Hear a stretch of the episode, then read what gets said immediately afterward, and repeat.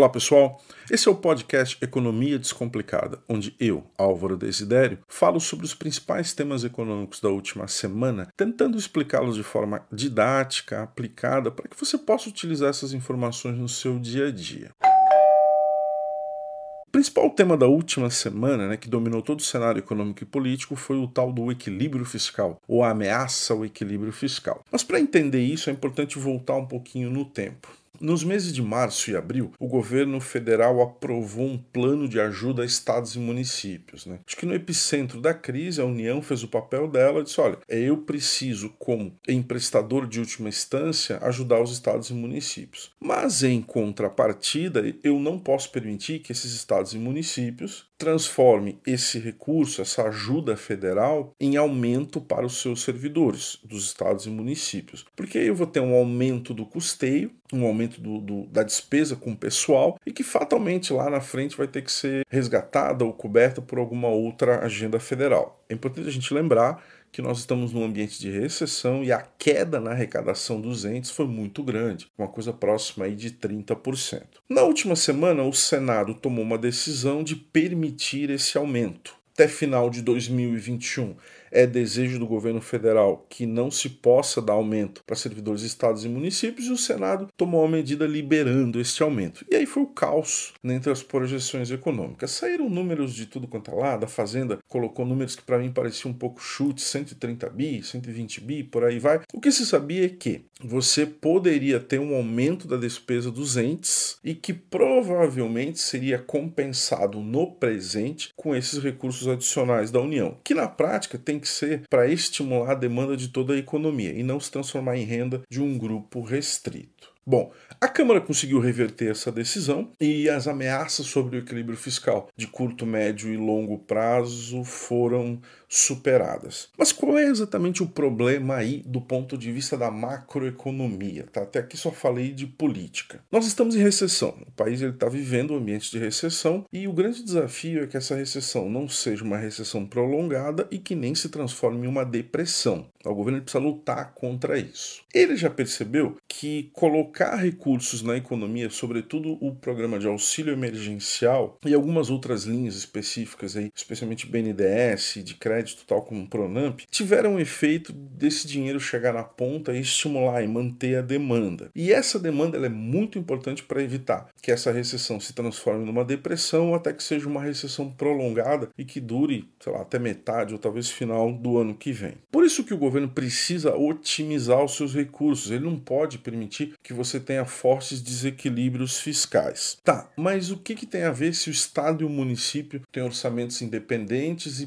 pagam esses aumentos com a sua receita né, gerada internamente. Eventualmente você tem uma outra compensação da União, mas em larga medida, folha de estados e municípios é paga pela arrecadação de estados e municípios. Acontece que, quando os estados entram em condição de insolvência, como o Rio de Janeiro está, ou como o Rio Grande do Sul já esteve e agora está conseguindo reverter, como Minas Gerais logo deve entrar e outros estados do país também, a União precisa fazer um resgate. Ela coloca esses estados num chamado regime de recuperação fiscal, tá? Num outro podcast eu detalhe melhor como isso funciona, e ela acaba promovendo o resgate porque no final das contas a União ela é um emprestador de última instância e não pode deixar o Estado entrar numa depressão, numa recessão, é porque você não tem mais um equilíbrio fiscal. Então, para evitar que nesse ambiente de pandemia, os estados e municípios cedessem aos grupos de pressão mais organizados e que demandam é, aumentos e conseguissem esses aumentos, a União fez todo esse movimento para barrar e pelo menos para impedir que se deem esses aumentos até 2021 e conseguiu vencer essa demanda na Câmara dos Deputados. Embora o Senado tenha dado um ok, a Câmara negou a validade dessa possibilidade de aumento e aí a gente conseguiu ter mais ou menos uma condição condição de equilíbrio fiscal. É o melhor dos mundos? Não, não é o melhor dos mundos. Só que aí tem um outro problema,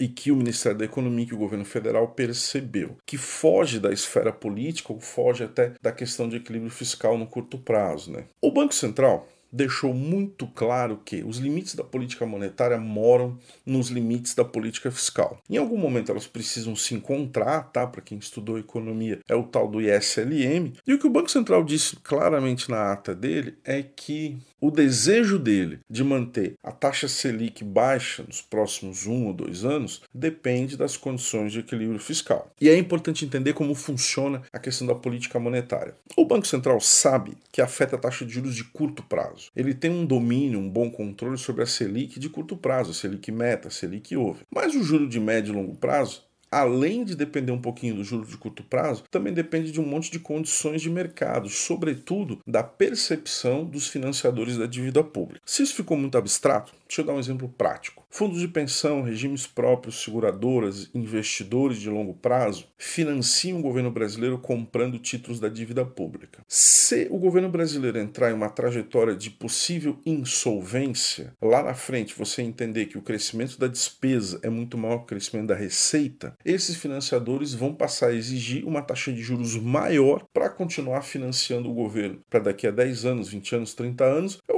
comprando títulos que vencem lá em 2050.